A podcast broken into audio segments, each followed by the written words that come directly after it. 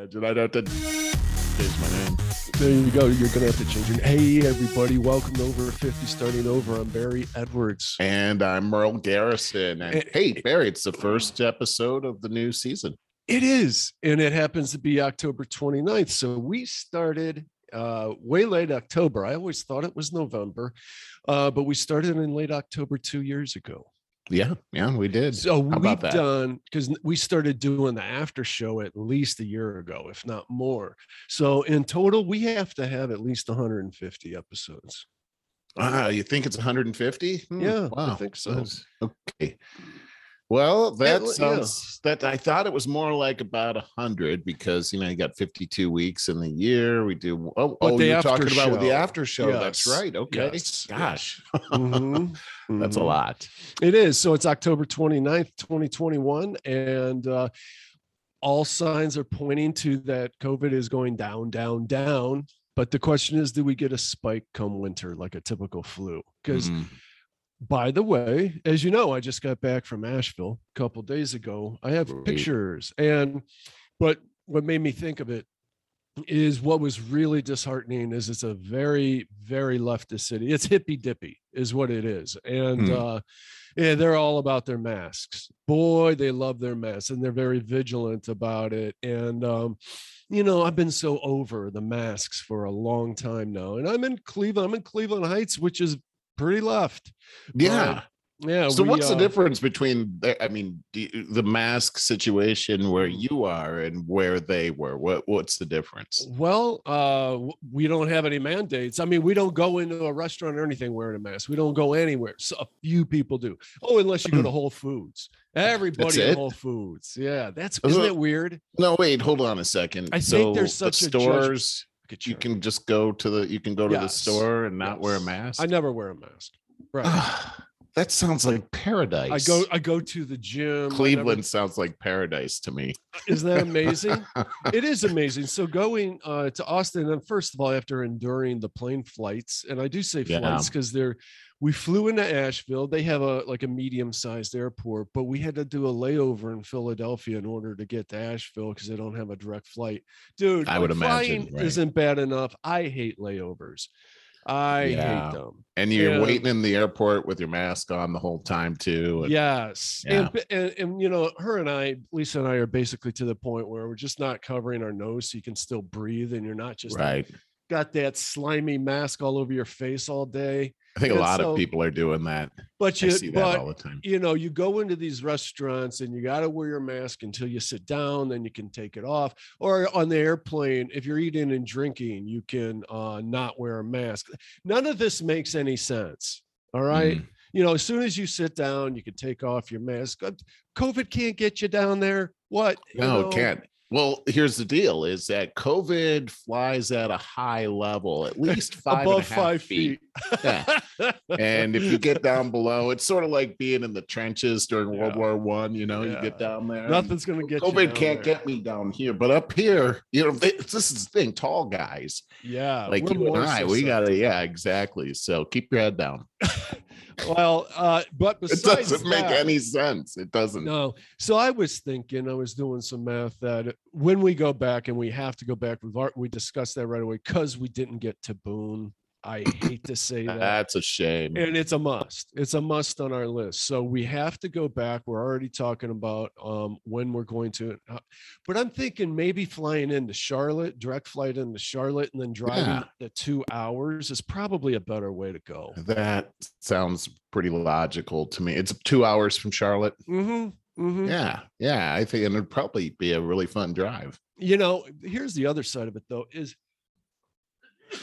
excuse me if we're um if we need the car because we're going to all the surrounding communities well we got to rent it either way. So yeah going going into charlotte and driving to austin would be fine. But for anybody that just wants to go and visit austin if you haven't done it don't rent a car man. Uber.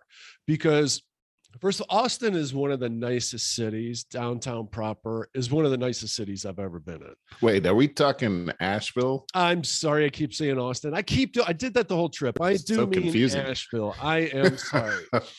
no, that's okay. we did Austin a couple years ago, and uh, we loved it. But um, I, Asheville, I think, is at the top of both of our lists now. You know how much I talk about Nashville. Love yeah, Nashville. yeah. Ironically, Asheville and Nashville both have a Hendersonville. And I loved Hendersonville in both places the most. Thus far, I haven't been to Boone. I think I'm going to absolutely fall in love with Boone. Wow. Oh, I, so I was going to say, Asheville, I highly recommend. Like, unless you need your car for surrounding communities, but if you're going to just do Ash, Uber is uh, and and walk for the most part, and trolley. Uh, but driving is a drag because all you're going to do is go somewhere in downtown proper and then spend your a half a day looking for a place to park. I don't understand how you and Lisa can possibly communicate about the differences between Asheville and Nashville, especially when you have two Hendersons going on.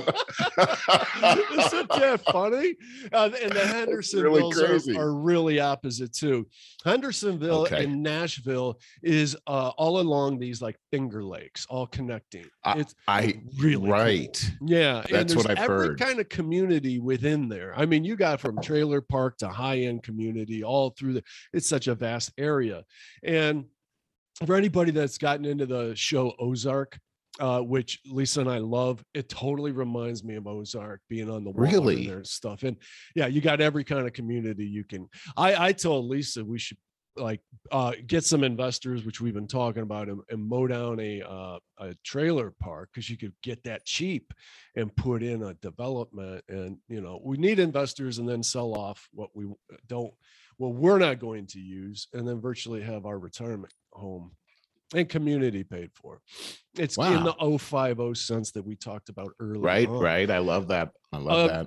so uh hendersonville was a half hour south it's a hat was it is a half hour south of asheville and Okay. a beautiful downtown area and i got a bunch of photos and i can't find them at the moment let me get out of here and uh so like i was saying about asheville is that it's it's a really fun city uh it's it's uh, i in my opinion it's the nicest city i've been to however uh, it's fun it's bustling it's you're in the mountains it's hilly it's beautiful every there's shops you know back to back to back to back to back shops of really high end stuff but really cool that you'll never be bored a great food scene where foodies uh an incredible food scene and um here we go and uh share share share where's the share there it is and uh like it-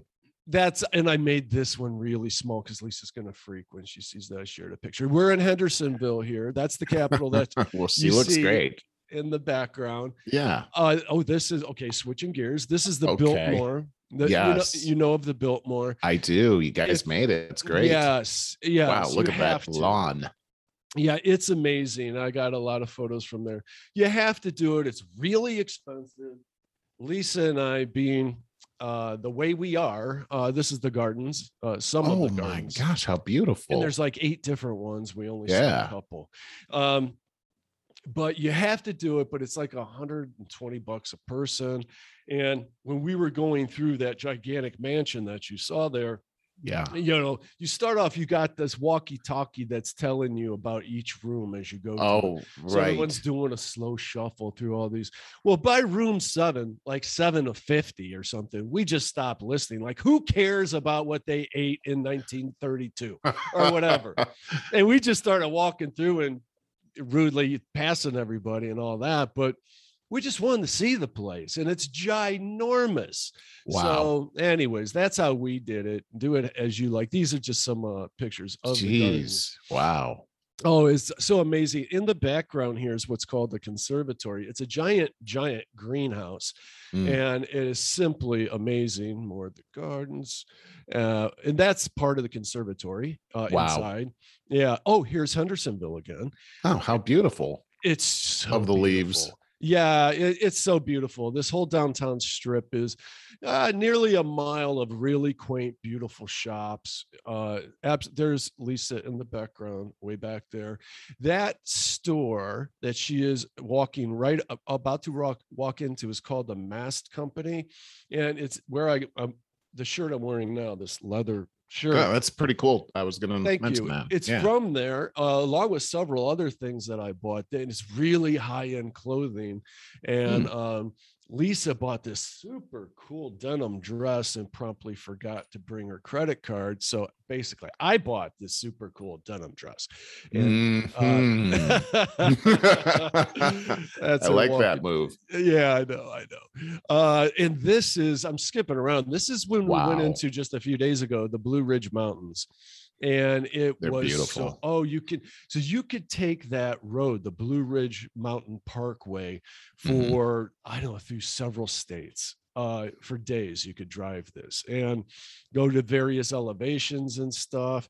And I only have one more photo. We didn't take a ton because I felt like, man, you could Google images, you know Yeah. unless yeah. they're personal with us in it just google images they're going to find better you know the best stuff that you want you don't have to worry about it.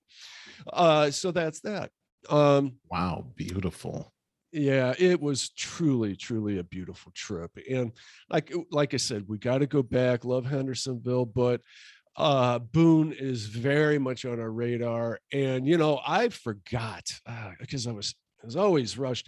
I wanted to throw up the photos that megan shared with us. She sent you a couple that you Oh yeah, yeah. to me a Boone it's nestled in the mountains at the at the base of these surrounded by mountains it is just it looks like it's out of a fairy tale Oh, it really does. I mean, Yeah. that's uh it's a beautiful, beautiful place. It just almost didn't even seem real, actually. right The pictures. that- that supposedly over. affordable yeah Yeah. All right. yeah yeah all right, all right.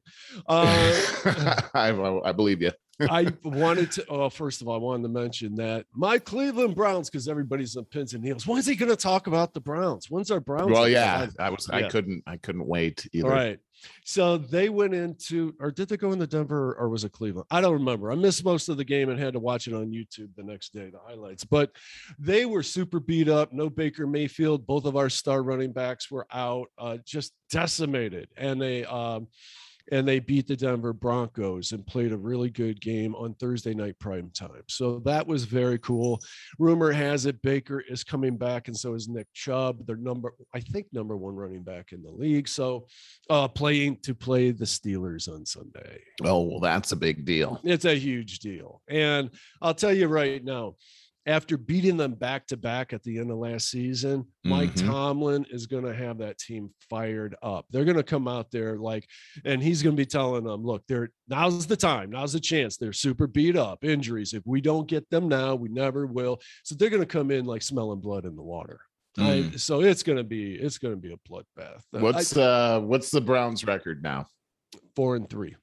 Four and three. Yeah. Mm. Yeah. Yeah. So long season uh to go yet, but you know what? It'll be uh 17 games now. It'll be virtually halfway through the season after Sunday. It That's anything could happen at this point. it really can. The thing about the NFL is by the time you start identifying who the teams are this year, it, the season's halfway over. It goes so fast. Yeah, yeah, no kidding. Wow. Hey, so that's that's enough with that. I know. I just have to do my little update. But what I wanted to talk about in this upfront part was, and just uh, off the cuff, is just uh, like yesterday, uh, but between two days, I listened to Joe Rogan uh, interview Jewel, the singer, Yeah. and it was one of the best podcasts I ever listened to. How's that? Oh my God, her story. I knew I really didn't know much about her. I heard the I know nothing about her. Okay, she's uh she was a folk singer who rose came uh rose to fame in the 90s during the Mhm, grunge era. mhm. So imagine that. Yeah. Um, and uh her I I heard somewhere along the line that she was homeless before uh reaching fame. That's all I knew. Like she was living out of her car. Well, her entire story so I pretty sure she's got a book out on this. Um once they started talking like Rogan is a terrific interviewer in the sense that uh if it drags or if the guest isn't that interesting, he'll talk a lot more because he's really interesting and Mhm, um mhm. and he's smart and so he, he can add a lot all on his own however once she got going he didn't talk much he didn't need to he just asked a, a follow-up question here and there because it was fascinating it was inspiring is one of the most inspiring podcasts i've ever heard um, and i'm not going to let the entire uh, uh, do a whole spoiler on the entire thing, but I'll tell you uh, a, a whole lot about it. Is I didn't know she grew up on what what, what is that called now? A homestead, a homestead in Alaska, and a homestead. What's what's a homestead? Yeah. Exactly. It's uh, her grandfather lived in Germany, and uh, this was back before World War II, I think. Mhm. And uh, he Mm. saw the writing on the wall. He's like, Europe is going to fall. Uh, and he's convincing all these uh, like artist types and all of that to move to America, that they can get a homestead uh, granted to them from the government. And what that means is they're trying to settle that land there in, Ala- in Alaska Oh, they gotcha. will give you this piece of land for free. You just got to develop it, put a town yeah, there. I remember hearing about those programs back then. Yeah. So yeah, and, and uh, in Alaska, was it in Alaska? yes, which Okay. you can imagine how hard it would be to live in Alaska. Heard a lot of those completely failed. Yeah, I would imagine, man. So uh by the time he got his uh tickets to come over or whatever, there they the uh, Germany put a moratorium, however you want to say it, on on uh uh boat I'm passes. leaving. Yeah, I'm leaving. leave. Yeah, Right. So you were trapped. he was I, he he and his uh then uh new bride was were the only ones to come over and uh so he settled this land in a in alaska and they had a bunch of kids and then her father uh you know got married and uh that's how so that's she grew up on So, this so homestead she with was no electricity generation. Yeah, Right. no electricity, no uh, running water. they Wow. eventually put a hose in the stream and then put it in through a hole in the wall. So Okay. it, it was kind of like running water. It was an amazing. So they lived off the land um, and grew crops and hunted uh, what they could, and that that's how they that's how she grew up. But Holy moly! and they were so she's a pretty tough person.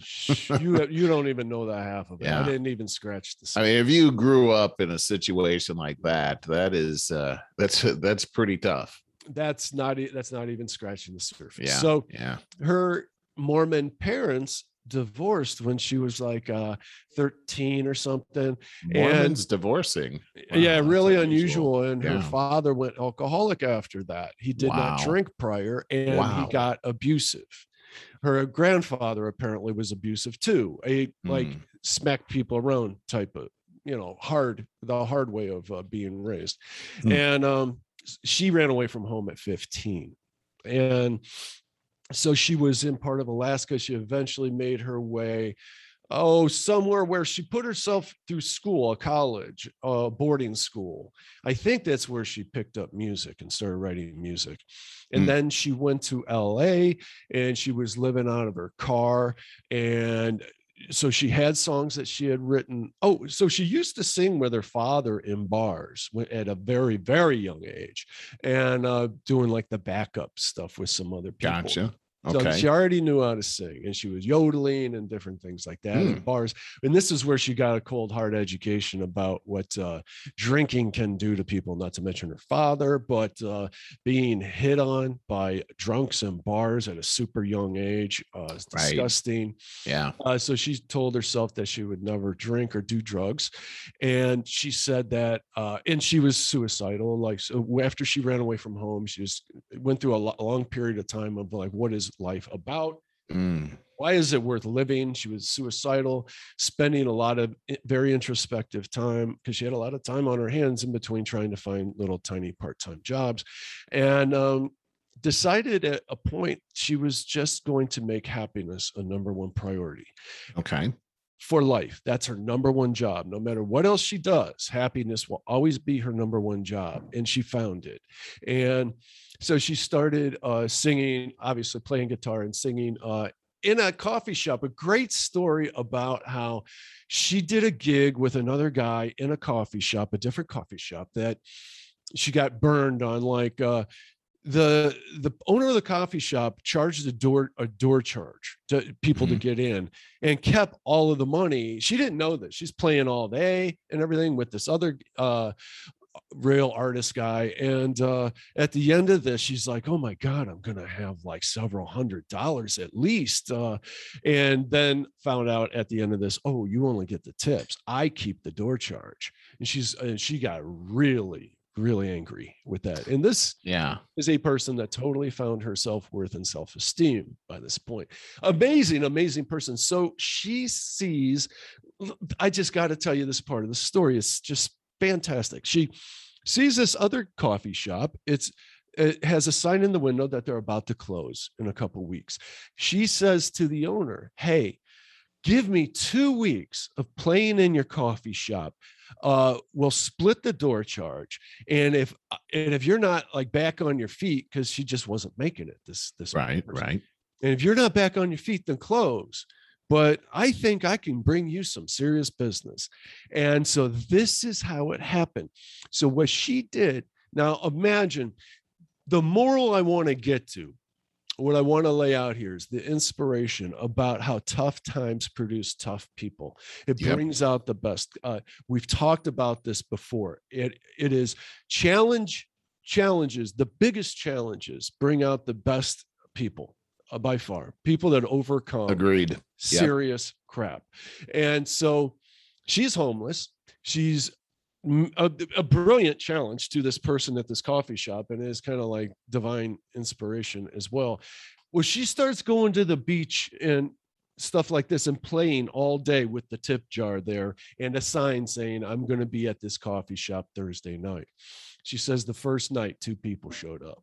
Uh, the, Oh. next, the next time, four people show up. After that, eight people in within six months, she's got a line out the door, people looking in the window, and uh, packed capacity, and then some. Well, she says packed capacity is only about 80 people, but it's packed. Right. Word, Right. word gets out to a producer type who comes and watches her show. Dude, I get choked up talking about it, but he's visibly weeping.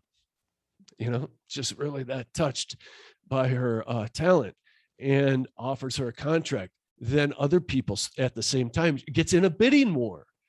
She's homeless, you know. Not, and at this point, she got herself an apartment and a few hundred dollar car, of old Volvo.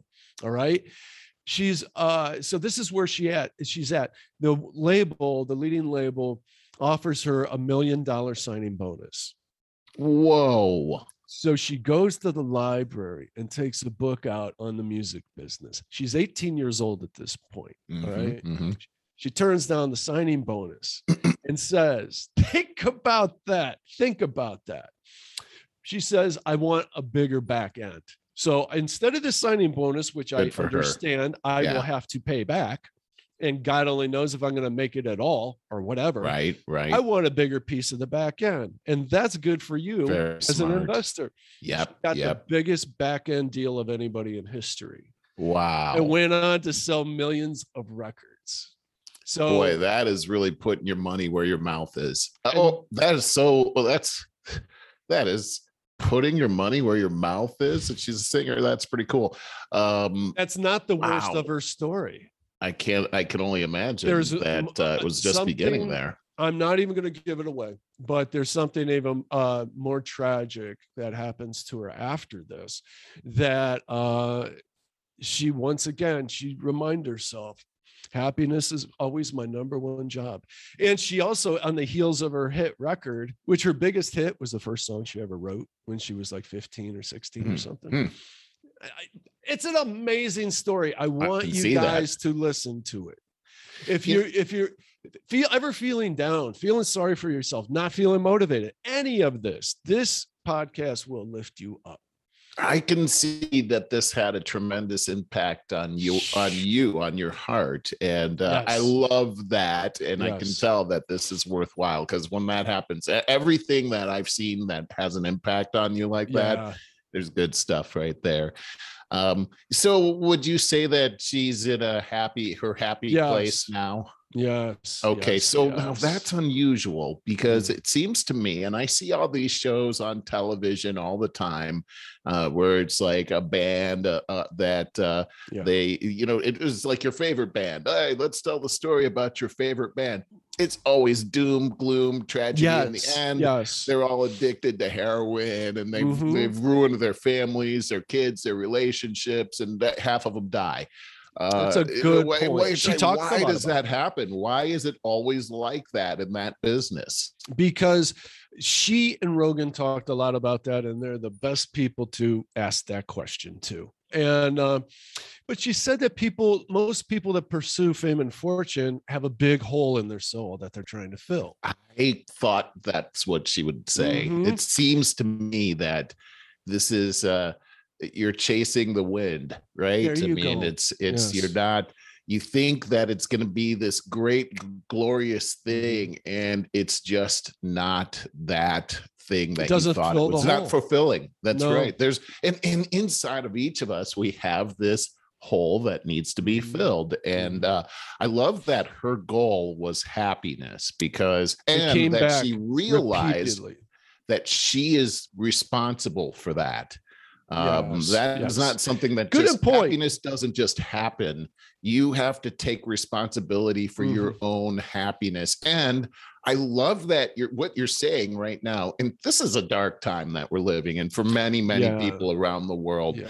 And the one strategy to get through this darkness is to focus on stories like this because what you realize is that you see these people look she was homeless she she grew up in the middle of nowhere in alaska there's no running water they had to get a pipe to come through the the hole in the If you wrote this as fiction, it would never be believable. It's I you know? mean it's crazy, crazy. Yeah. And and so focusing on stories like this always prove that hey, if this person can do it, there's hope for me. Anybody. And uh, you know what, Barry? I've actually uh, just turning just a little bit, but staying on the same subject. I've really on this whole uh, subject of happiness is up to you. Um, I realize that as well, and I'm going through my own turbulent time right now. And I'm I'm a huge reader, as you know, yeah. uh, and really focusing on books that tell that story. Um, I'm going to just uh, display a couple of books that I that I've uh, been into lately. This is one that uh, my Oh. sister-in-law Liz gave to me. It's called Love Does. It's by a, a lawyer by the name of Bob Goff. This guy, I want I want to meet this guy. Uh, he's the thing I love about this book. First off, is that it's split up into small chapters, two, three pages at the most, and there's something about each chapter is a mini story from his life. He's a great writer, but it's all about overcoming and and uh, I'm almost done with this. I, I'm on the last chapter. Every almost every single chapter has made me cry for joy at the end. I mean, it's just it's so encouraging. It's so uplifting. It's just in the middle of your heart. I I love that kind of Judging from the the sub uh, the title of the book. So is the does every chapter have a lesson that how love will help you overcome anything? It does. It's it's um it's really Christian centered uh, about the agape form of love that we've talked about so much, the self-sacrificing type of love. This guy is a guy that just jumps in the boat with you. Uh, if you, there's a story about a guy that uh, wanted to propose marriage to his girlfriend, he didn't even know this guy, uh, and he he ends up having the guy at his house. He and his wife. Uh, cook dinner for this young man and his potential fiance and take him out on their boat and they do all this stuff for this guy but it all comes back to you uh, in the end and it's just that's the kind of story it is it, it talks Mhm. about just getting involved with other people and in their lives and and just you know the fact is is just being there uh, for somebody else, even if you don't even have a lot to add, just being there can make all the difference in somebody's life. And that's really what the book is about. And That's good. it's just, it's so great. And focus, that's another thing in this time, focusing on other people and trying, you've brought this out many times, Barry, trying to help other people is Yeah. just where it's at and Yes. to getting the focus off of yourself. Uh, a, a big deal. I uh, I got this book uh, from my brother-in-law. Um, it's a What- it's a weird cover. Yeah. This is uh, this is the pillow guy. Oh, can. turn that again. Oh, that's cool. So it has Okay. a reflective cover that this guy goes from scowling to smiling when he turns it. That's really cool. That's I right. And, uh. This one is uh, from Mike Lindell, the the My Pillow guy. He is. Uh, it's called "What Are the Odds?" From crack addict to CEO. Oh and my he- God. I didn't he- know this. story. Neither did I. And I got to tell you, he's dedicated this. I love the dedication. I dedicate this book to anyone looking for hope. And Oh, I I'm that guy. It seems like it was a book that was written for me. And um, I'm I'm about a third of the way into this book, but you would not believe the stories that this guy is telling from from the first uh, even the the preface it is like action and it's a page turner and you think "Oh, this is the pillow guy yeah. um, and uh, he, you know, obviously he became a huge crack addict, and um, his life turned into a complete disaster.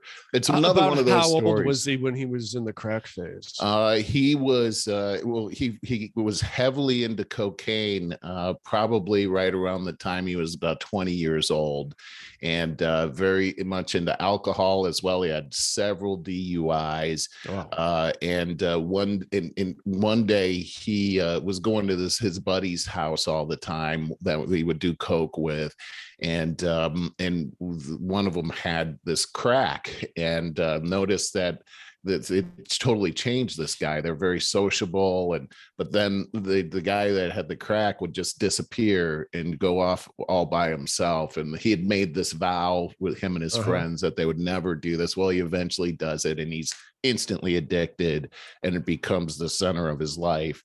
Um, and then, he, but the the story eventually starts to turn, of course, and I haven't gotten there yet. But the man is a very successful CEO of My Pillow, uh, and you, I even know the jingle to the song. Everybody knows the guy now.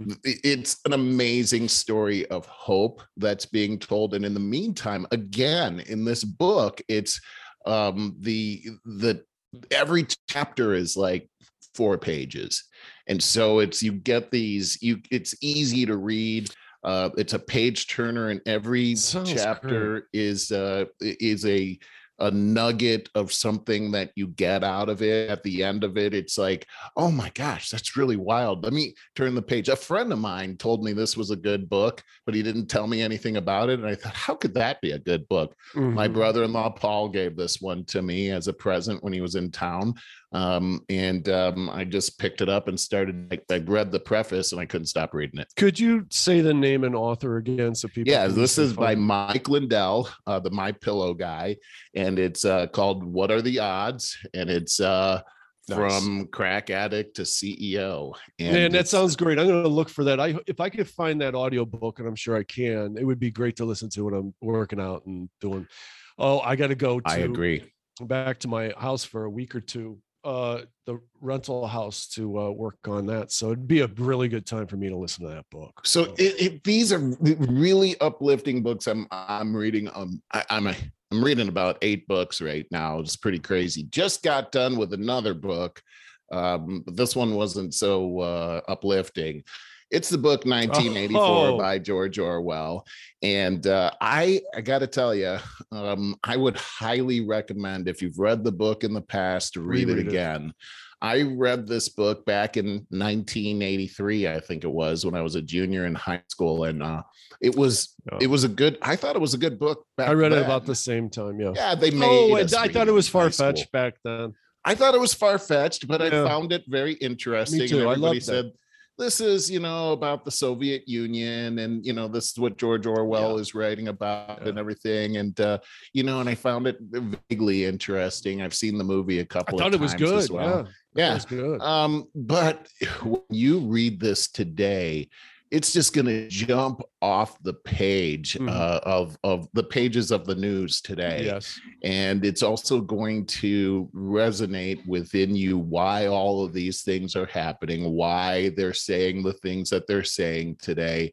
It's uh, it's it's startling how close this reflects all of the things that are happening today, and you start to think this was a book written in 1949 and uh, or it was completed in 1949 by George Orwell. Did did you re- I did a little research on George Orwell. He died at age 46. I did not know that. I didn't know this either. He was a communist. He was an anti-Stalinist.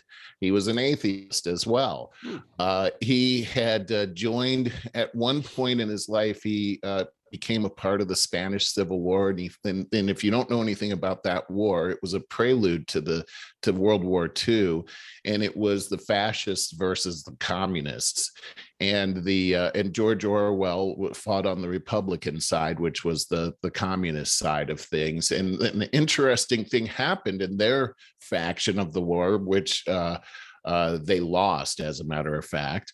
They um, they were fighting amongst each other. So George Orwell Mm. was uh, was a communist, but not a Stalinist, and apparently there was a difference. And Hmm. those two started those two groups started infighting against each other and um, and they started the the Stalinists started accusing the other communists of being fascists and destroying their reputation and their credibility, and they started killing these people. George Orwell was actually shot in the neck during during the war, and um, from that point forward, he was very unhealthy. Um, he really uh, got into his writing after that, but in uh, 49, he wrote this book, 1984, as he was dying from tuberculosis. And um, when he finished the book, he was deathly ill, spent time in the hospital, and, and died of tuberculosis the next year. And when you read the story about this whole thing, you think, hmm, did he really die of tuberculosis or was he Mhm. knocked off? Because he was being followed by the Secret Service. He was uh, a, a, a, uh, um, a, a citizen of the UK. And they were they were following him. They were trying to keep his books off the shelf because remember during World War II we were allies, and the UK was allies with the Soviet Union. So all of this type of information that's in 1984, they obviously had a vested interest in not letting the public know about this kind of stuff. Mm. Again, um, it is uh, a reflection of that time in this time as well. Very interesting stuff. Highly recommend it. And make sure you read an uplifting book along with this book because this one is going to really take the Oh, rug out from underneath you. oh, wow, that's really good advice. And uh, I have one last right. thing to say about this, and Mhm. and really the we talked about agape love just a few minutes ago. Mhm. The it's very interesting that you'll find a theme in that book that what they're really the government is really trying to crush on the inside of everyone is agape love. Mm. and uh, this is the self-sacrificing love. It's it's really the theme of the entire book because if they can crush Get that they can crush that spirit that's inside of you barry then you don't have anything to fight for you don't you really Well- don't have anything to live for and you can be easily controlled as as a matter of fact go ahead You know, Jordan Peterson was li- talking to somebody a few days ago, a podcast I was listening to, and they were talking about it- it- the author of this book that he was talking to is not a Christian per se, as I recall. Uh, and you know, Jordan Peterson is a Christian, but com- coming from a very intellectual point of view with it, you know, and so he's always struggled with uh, trying to find a, the deep meanings of the Bible, and I think he does an amazing job with that. But what they were talking about, which really struck me, just really riveted me, was the author of this book was talking about um, the how do you say it it's a it, there's a phrase that people say when god has left a society civilization there's a a, a term that's kind of often used but he said that as that has happened over the decades here uh, something is going to replace it. We have this natural inclination for a higher power, something greater than us. So if it's not God as you know it, uh, then it's going to be something like maybe government. And I'd say for a lot of people, Barack Obama took the role of that. Barack mm. himself. And yes. I think that was very misplaced because that was a very imperfect leader. Um, so it's something to think about. And it's, you know, whatever you find uh, to be your higher power, you got to know that you have a calling or uh, there's something greater than you. Otherwise, I don't know, you're left with all your own brokenness and there it, becomes nihilism and there's nothing, there's no reason to live. Kind of. Well, there's a reason. There's no hope. These, there's no hope. Exactly, Barry. There's a reason why these communist countries, the Soviet Union, uh, China, uh, they, the one of the first things, uh, Nazi Germany, one of the first things that they do is they they attack the church. They take your and religion away, and that's what they have to, to do. To. That, they, and you're exactly right because they need to be the Almighty in your life, and there cannot be any questions or dissent because they're God now, and oh, what they say. No greater example of that than North Korea. That uh, Absolutely. Absolutely. Is, is, I'm, seeing rumors uh, that he's on his deathbed.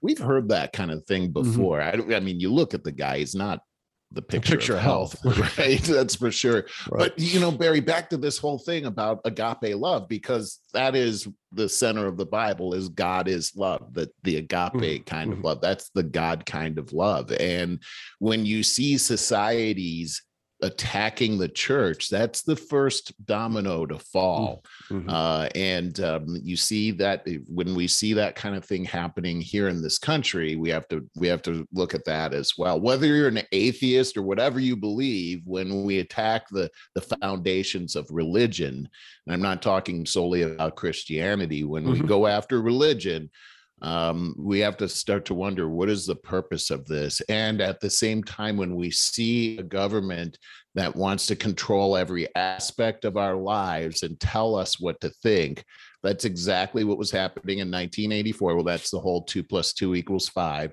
or maybe tomorrow it'll be two plus two equals 3 mm-hmm. it's and and if it's tomorrow it's two plus two equals three then it was never two plus two equals five uh, it was always two plus two equals three. And we start to see things that are happening in the news today, like we got $3.5 trillion is zero, zero, zero. how, how do we believe that? But we hear that coming from our, our leaders today. And then another thing that bothers me about that right uh, right in that line with that manipulation is uh, uh, Bernie Bernie uh, say Sanders. It, yeah, Sanders is uh, his moniker all of a sudden with that is well, it should be six trillion. Used car salesman stuff. Oh, well, it boy. should be six trillion. So three point five trillion is nothing. When I hear talk mm like that, it's like run, run the other way. Absolutely, yeah. absolutely. This is uh, no better than trying to win one of those carnival games. you know? there you go, man. If you win, you actually lose because the mm-hmm. thing that you just won is worthless. Mm-hmm. Hey, I just thought of something. I'm back to that Jewel interview, and I just want to put a cap on that. With uh, she yeah. made an important important point. She she came to all of these realizations for herself at this young age when she decided that happiness would be her number one job. And trust me the music industry took a distant second. And um, good. she proves it over and over again. Yes she is happy. Uh, but she she said that she was going to turn poison. She was abused, right? Uh, physically mm-hmm, abused by her mm-hmm. father, and you can imagine how that is. Is your uh, adolescent? Uh, she said she's going to turn the poison into fuel or wine, or however she said it. Wow. She's going to take the worst aspects that have ever happened to her and use it as fuel. Uh, you know, for I for love good. that. That is such a great thing. You, I, you know, I was think it's the catalyst. uh, It's the pinnacle of the whole conversation we've had. Well, you know, Barry, uh, they always say that the, the greatest generation was the World War II uh, Mhm. generation here in the United States. And I think about what you were saying in the beginning about how all this adversity causes the best character to be able to, to it's refined in Mhm. that crucible, right? It's, it's it, it comes out that way.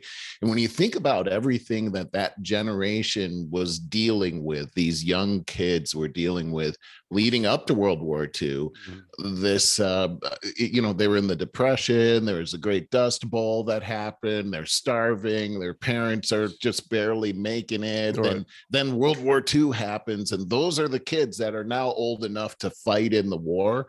Uh, But the, everything they had to go through before they got to that was just a life and death kind of struggle. Preparation.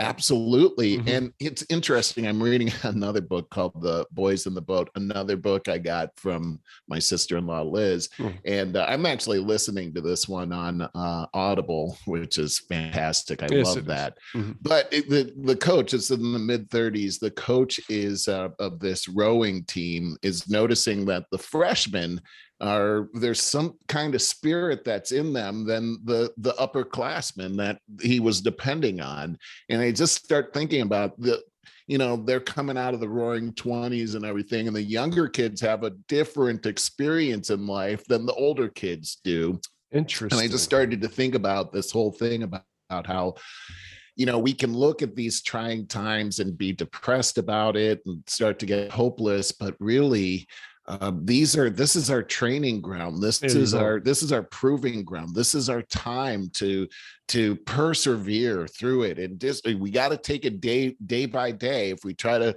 eat that elephant all in one bite, it's going to choke us. We got Yeah. to take it bite by bite, and we got to find ways to encourage ourselves, encourage each other. Um, you know, it's your responsibility to do that. Otherwise, the, the stakes are high here. The stakes are extremely high. It's really a choice of life and death here that we're looking at. I totally agree with you. And I think the only way that we're going to get on that path is with the realization that we got to stop the victim mentality. We got to stop putting it out there and telling people that they're victims. So therefore give them free all this free stuff, which then makes them softer and softer and softer. We got to stop the coddling and we got to start encouraging. And that's the difference between uh, self responsibility versus victimhood. We got to get out of it. We got to turn that around. And we, you're talking about the World War II generation because they were so thankful for what they achieved. They then didn't want their their kids. Who wants their kids to suffer? Nobody does. Right. So gave their kids way too much. And what did we get? We got the hippie generation, man, who then turn around and raise the and coddle this even more. And and this is a this has been a uh, system that's been going on for the last couple of generations that we need to realize where we're at. And we Boy, need, that was really well said, Barry. I mean, really a, a great rendition of what's happened in history since then. And you look at all these social programs that came out uh, Mhm. after the 60s. And we've talked about this on the show before, you know, just focusing on the Black community and the uh, Civil Rights Act and some of these things that happened. And, and, and before the Civil Rights Act in the Black community, 80% um, uh, of the kids that were born had, you know, married uh, parents. And now it's more like uh, 20%. It's, it's the Mhm. roles have flipped and, Mm, you know, the government becomes your, your dad yeah. uh, in a lot of these households and we we see right now that the plan is to super charge that uh that so those social programs that are out there with the build back better plan which to me is is terrifying that um, this could potentially happen. And really if this actually triggers it's going to change every aspect of life. In fact barry i could say it this way that um, since uh, the beginning of this year my life has changed in so many ways. I've never had a presidential administration that that changed my life in so many ways than Mhm. this one. I've not seen that before and i don't think i'm alone in that that whole thing Uh, could you be a little more specific? How has it changed your life? um well i've never actually COVID's a part of it. Absolutely. COVID actually changed how we do business. Yes. It changed yeah. how we relate to each other. It changed my entire neighborhood. The uh, the riots that ensued after that, that um, with the whole defund the police, uh, mm, uh, changed uh, the safety of the neighborhood. We've now got uh, uh, acceptable poverty everywhere. The homeless community living on the streets that never we never saw the acceptance of that before. Um, I'm seeing also a, pr- a, proliferation of heroin in my neighborhood. Uh, wow. Just the other day, uh, there was a man at our swimming pool that was washing his socks in our in our hot tub, and he had a, a huge machete with him. Oh my uh, god! The, the, police came and uh, he got away before the police got here, and we were all standing around talking to the police. And somebody brought up, you know, um, it's interesting. We're seeing a lot of uh, Q-tips um, discarded on the ground everywhere, and I'm just wondering, you know, what is that all about? And I thought it was a strange question, but I noticed that. Uh, but as soon as she started talking about it, I realized, yeah, I've been seeing Q-tips all over the place too. What and the guy says, uh, you don't really want to know what that is. And oh, yeah, we do want to know. So mm. apparently, um, these heroin users are using the Q-tip to funnel the heroin through the, the cotton piece uh, in order to filter the heroin.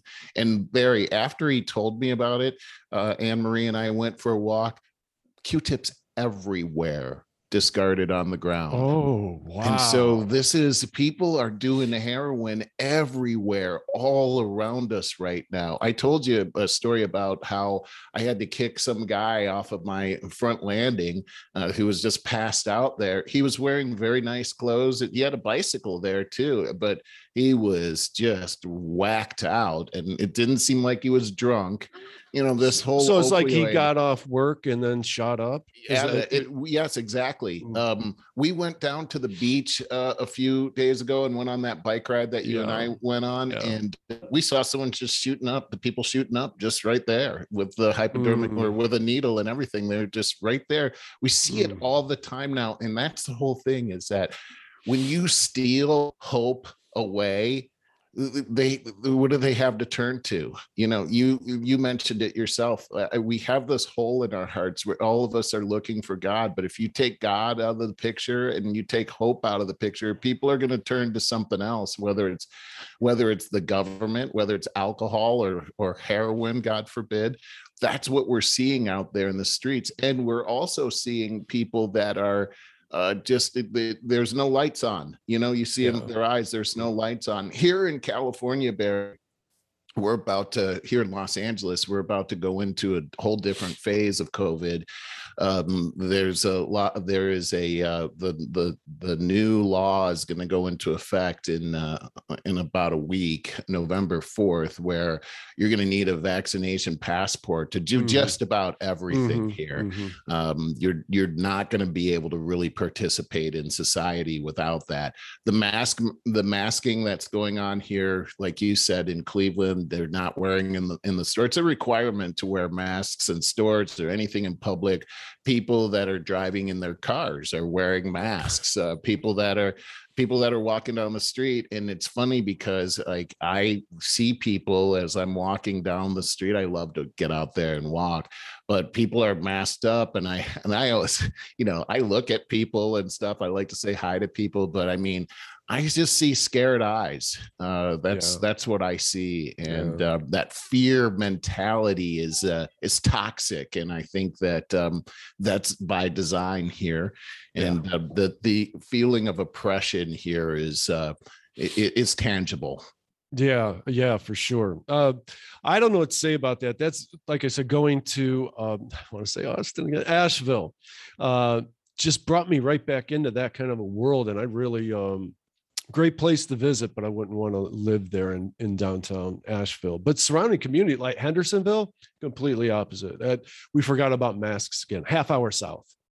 And and again, I will say that it was the culture. The that's it was a beautiful area, but I love the culture. Like it, everything was comfortable. People were super nice. Everybody's really nice in Asheville too. It's just man, it was a political statement. It was a walking political statement at all times. And Hendersonville, everyone was just really nice and just really normal, down to earth. And uh, I, I love the vibe. Uh, so I feel culture's everything. That's awful. It is, you know, I was in Texas about a month ago and it was such a freeing experience being able to just walk into stores or wherever without a mask on. And uh, just uh, there was a feeling in the air that, uh, you know, it tasted like freedom and mm. uh, and then I had to get on the plane and fly back, and it was agonizing to go go into the airport and put that mask back on. And for I think I had to wear the mask for something like six and a half hours straight. Oh, and I had to get oh. home. Yeah, and it was just oh. like, are you kidding? This is uh, this is so crazy and and it it's just such a hard thing to come back into this type of an environment and it's i tell you what um, this is uh, for people that aren't uh, um, taking their happiness seriously and taking the bull by the horns as far as their responsibility to plug into positive into some type of a positive thing like into your god or into whatever it is that makes you feel joy this is this is mentally damaging and possibly long term so Absolutely. take this extremely seriously now, something that uh, I know I always saying this, I'm sorry, people, but just a few days ago, listen to the t- podcast, I heard Jordan Peterson say, uh, the only cure for addiction, there's only one cure for addiction, and that is a higher power. Boy, I believe that. So if you extrapolate that from what you just said, you take away the higher power and you're left with a lot of anxiety, is what you got. Right. And anxiety kills everything. It really know, does. Boy, it, it, strangulation. Sure does. Yeah, it, it, really does. Switching uh, gears. Hey, go ahead. I have uh, I have a video that I wanted to share that is actually uh, very good news uh, that oh, I would like to be that. able to to put out there because here in the can you enable my uh, screen oh, sharing sorry, ability?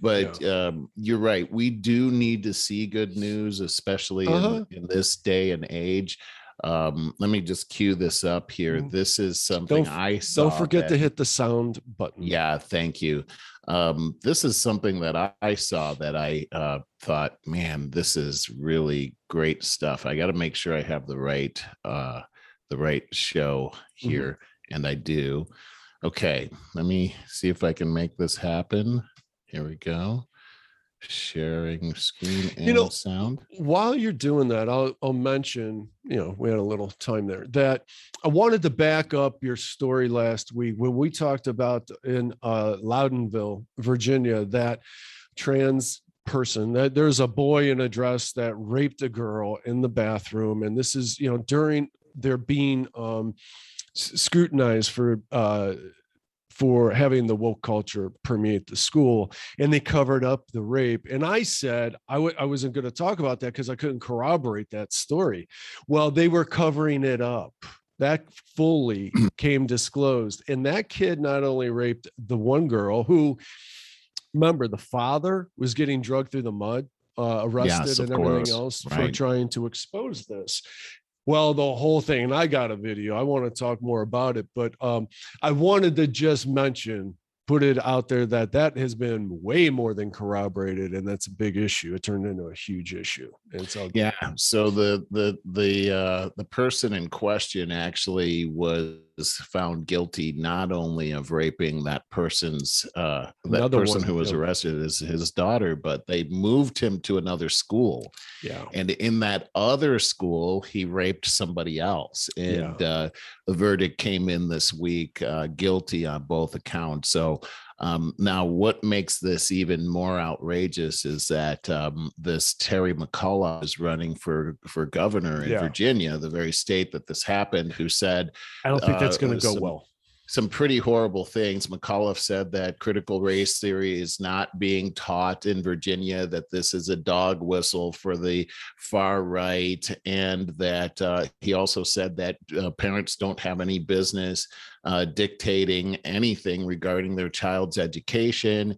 And then Barack Obama went and Saw. campaigned for him this week and said Of course he did. that and mentioning this whole thing regarding critical race theory and specifically really at the top of that uh, heap is what happened in Loudoun County exactly what you're talking about bunch and of people overreacting or something. th- yeah that this was all propaganda that was coming from the far right media and to juice their ratings Mhm, and that we mhm. don't have time for things that are unimportant like this and it's like can you believe that that came out of barack obama's mouth I mean, can't, but uh, uh, it disgusts me. a young girl was raped there. What happened to the Me Too movement? There you I go. mean, where where are these people now? Um, and so how disgusting that this is happening. Not to and this is a this is just part of the that's just one aspect of what happened since the last time we did our show. So Yeah. many things happen. We don't even Well, have time anymore to talk about it. I want to bring up this is good news as well, and I want to get onto your video because we're going to come back in a way to this again. But um, two entire states, Ohio and Missouri, terminate their relationship with the National School Board Association See that's because that's- they endorse critical race theory. You see, that's the great thing is that uh, it wasn't. It sure it was twenty different um, uh, state uh, legislature. I guess it's legislatures that that actually separated themselves from the National School Board Association, and that's what forced the National School Board Association into having to say sorry and that they uh, need to change their processes and they were sorry for the damage that they had done but it was really because it hit them right in the wallet unfortunately right. um, the damage is done because the the the Department of Justice had had uh, really sicked the FBI on these these uh, school board meetings, and he's not calling off his dogs on this. We've seen this in the, uh, of course, uh, um, uh, Merritt, uh, um, the, the, the guy- AG Garland, Merrick Yeah, Garland, Merrick he Garland. is in the hot seat, man. I got a video, right? Garland's the one that's supporting critical race theory, and boy, you should see the extended video of him getting grilled. I It's, uh, have seen it. It- yes, Uh, well, But- remember that Merrick Garland's son-in-law is in the business of critical race theory. So, uh, as the okay, let's go. basis for that directive. The National School Board Association's letter of September 29th. Was that directive being prepared before September 29th, before the School Board Association letter was issued?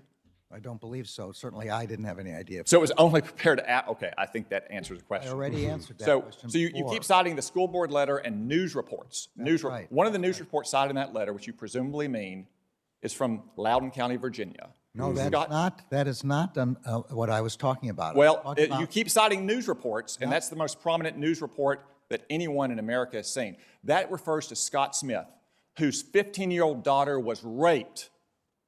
She was raped in a bathroom by a boy wearing girls' clothes, and the Loudoun County School Board covered it up because it would have interfered with their transgendered policy during Pride Month. And that man, Scott Smith, because he went to a school board and tried to defend his daughter's rights, was condemned internationally. Do you apologize to Scott Smith and his 15 year old daughter, Judge? Senator, anyone whose uh, child was raped as m- uh, uh, Lame. the most horrific Lame. crime I can imagine, and is certainly entitled and protected by the First Amendment to protest to their school board about this. But he was cited by the School Board Association That's fine, as a but that's domestic not- terrorist, which we now know that letter and those reports were the basis for your. dir- No, Thi- this no, is Senator, this is that's wrong. shameful, Judge. That's- this is shameful. This here, this testimony, your directive, your performance is shameful. That's Hmm. not, cor- Thank God you are not on the Supreme Court. thank I God. Could Thank not God say that guy better. didn't I am get- so angry about this, and a lot of apologies need to be issued. Barack Obama should be first in line.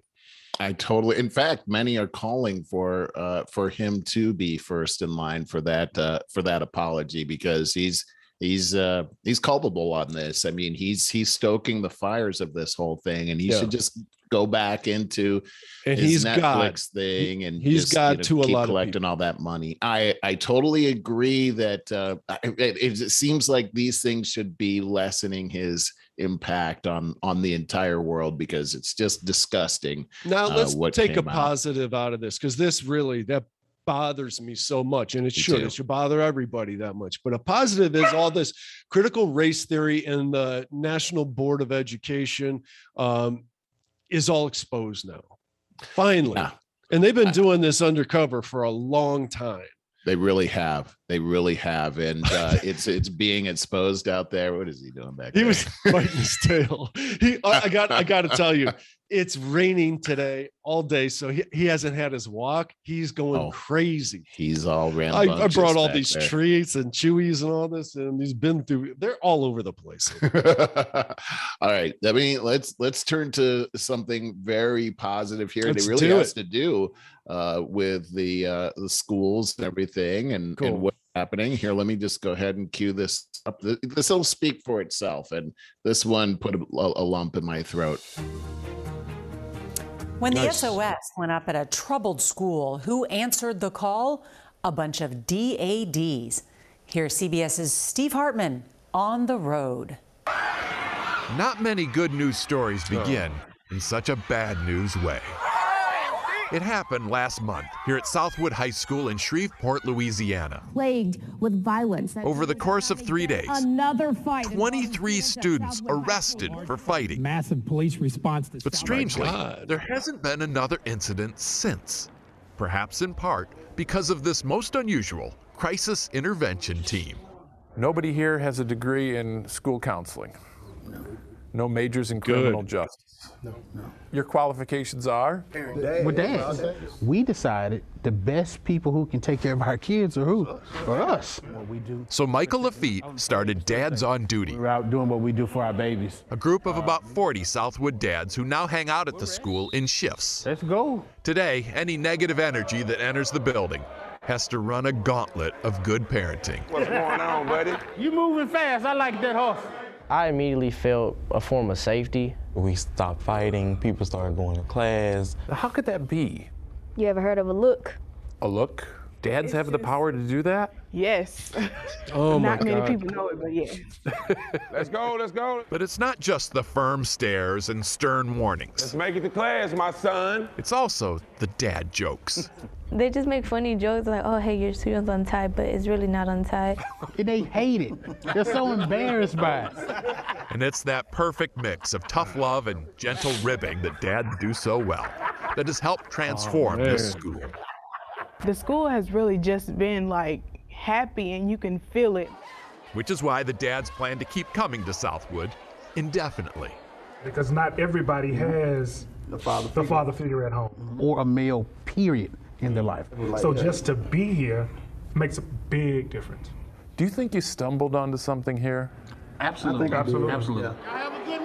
They'd like to start chapters of Dads on Duty throughout Yes. Louisiana up, and hope to eventually take on the country All right.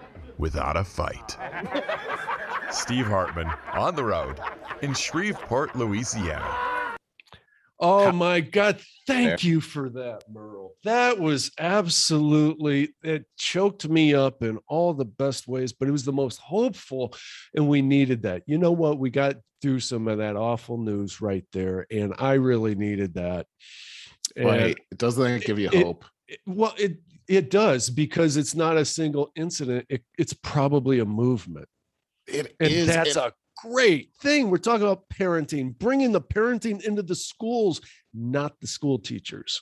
yeah and here's the theme of this show i think is is love and Yeah. how love changes everything and you know the love of a father uh i just have to say that uh you know as a christian we have a loving father and fathers actually epitomize that in their children's lives and other people's lives as well these unfortunately the way society is now that has been squelched out of society and the value of fathers has been has has suffered from that whole thing. Uh, Right. Take it from me as a father. Uh, these things, there's there are forces that are against this. And Charlie, come on, man, trying to trying to say something serious here. uh, but you know, when you see these people who have sacrificed their time in order to invest in their children and the other people's children and you see the dramatic impact that happened right away. It was like putting oh. medicine on that situation and Yeah. gosh, i hope more people see that and get involved. I tell you in in my own children's lives if they're watching they know that if there was any sign of trouble their dad would stop work and be down there. Those people knew me by first name down there. And that's how it should be. And I think if we take a look at all this whole problem, critical race theory, all the weird things that are going on in school, dads get involved. Of course, moms Look- get involved, but you need the dad in there. Dads need to be involved. that story just illustrated that perfectly. You all of the crap with the government trying to raise your kid. Uh, some of us know how horribly uh, down the wrong road that is, but that story showed how quickly and instantly those fathers healed everything. They solved the problem. Those kids that were interviewed, they I, nobody could explain it better than what they just did. I really Instant love that. solution. They said the one girl that said, "You ever hear of the look?" And man, I remember my dad. All he had to do was look at me, and I would be Yeah. frozen.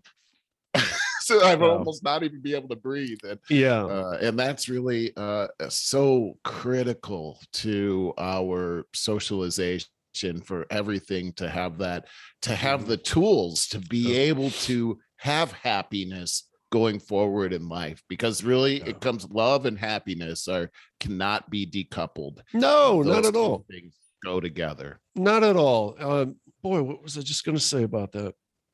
I, I had uh, something to wrap that up with, and it totally lost me because of Charlie here, who's going in the cage for the after show. Um, do you do you want to wrap it up here? I yeah think it's a let's do that point. yeah we've done uh we've done a good uh session here i think Yeah. lots more to cover in the after show we haven't even really gotten to very many of the current events and there's a lot of them They there sure are. All right, everybody, go to over50startingover.com and catch all of our episodes, but sign up for the email list to get all these links and everything else in your email box as it happens. Love you guys. See you next week. Right. One second. all right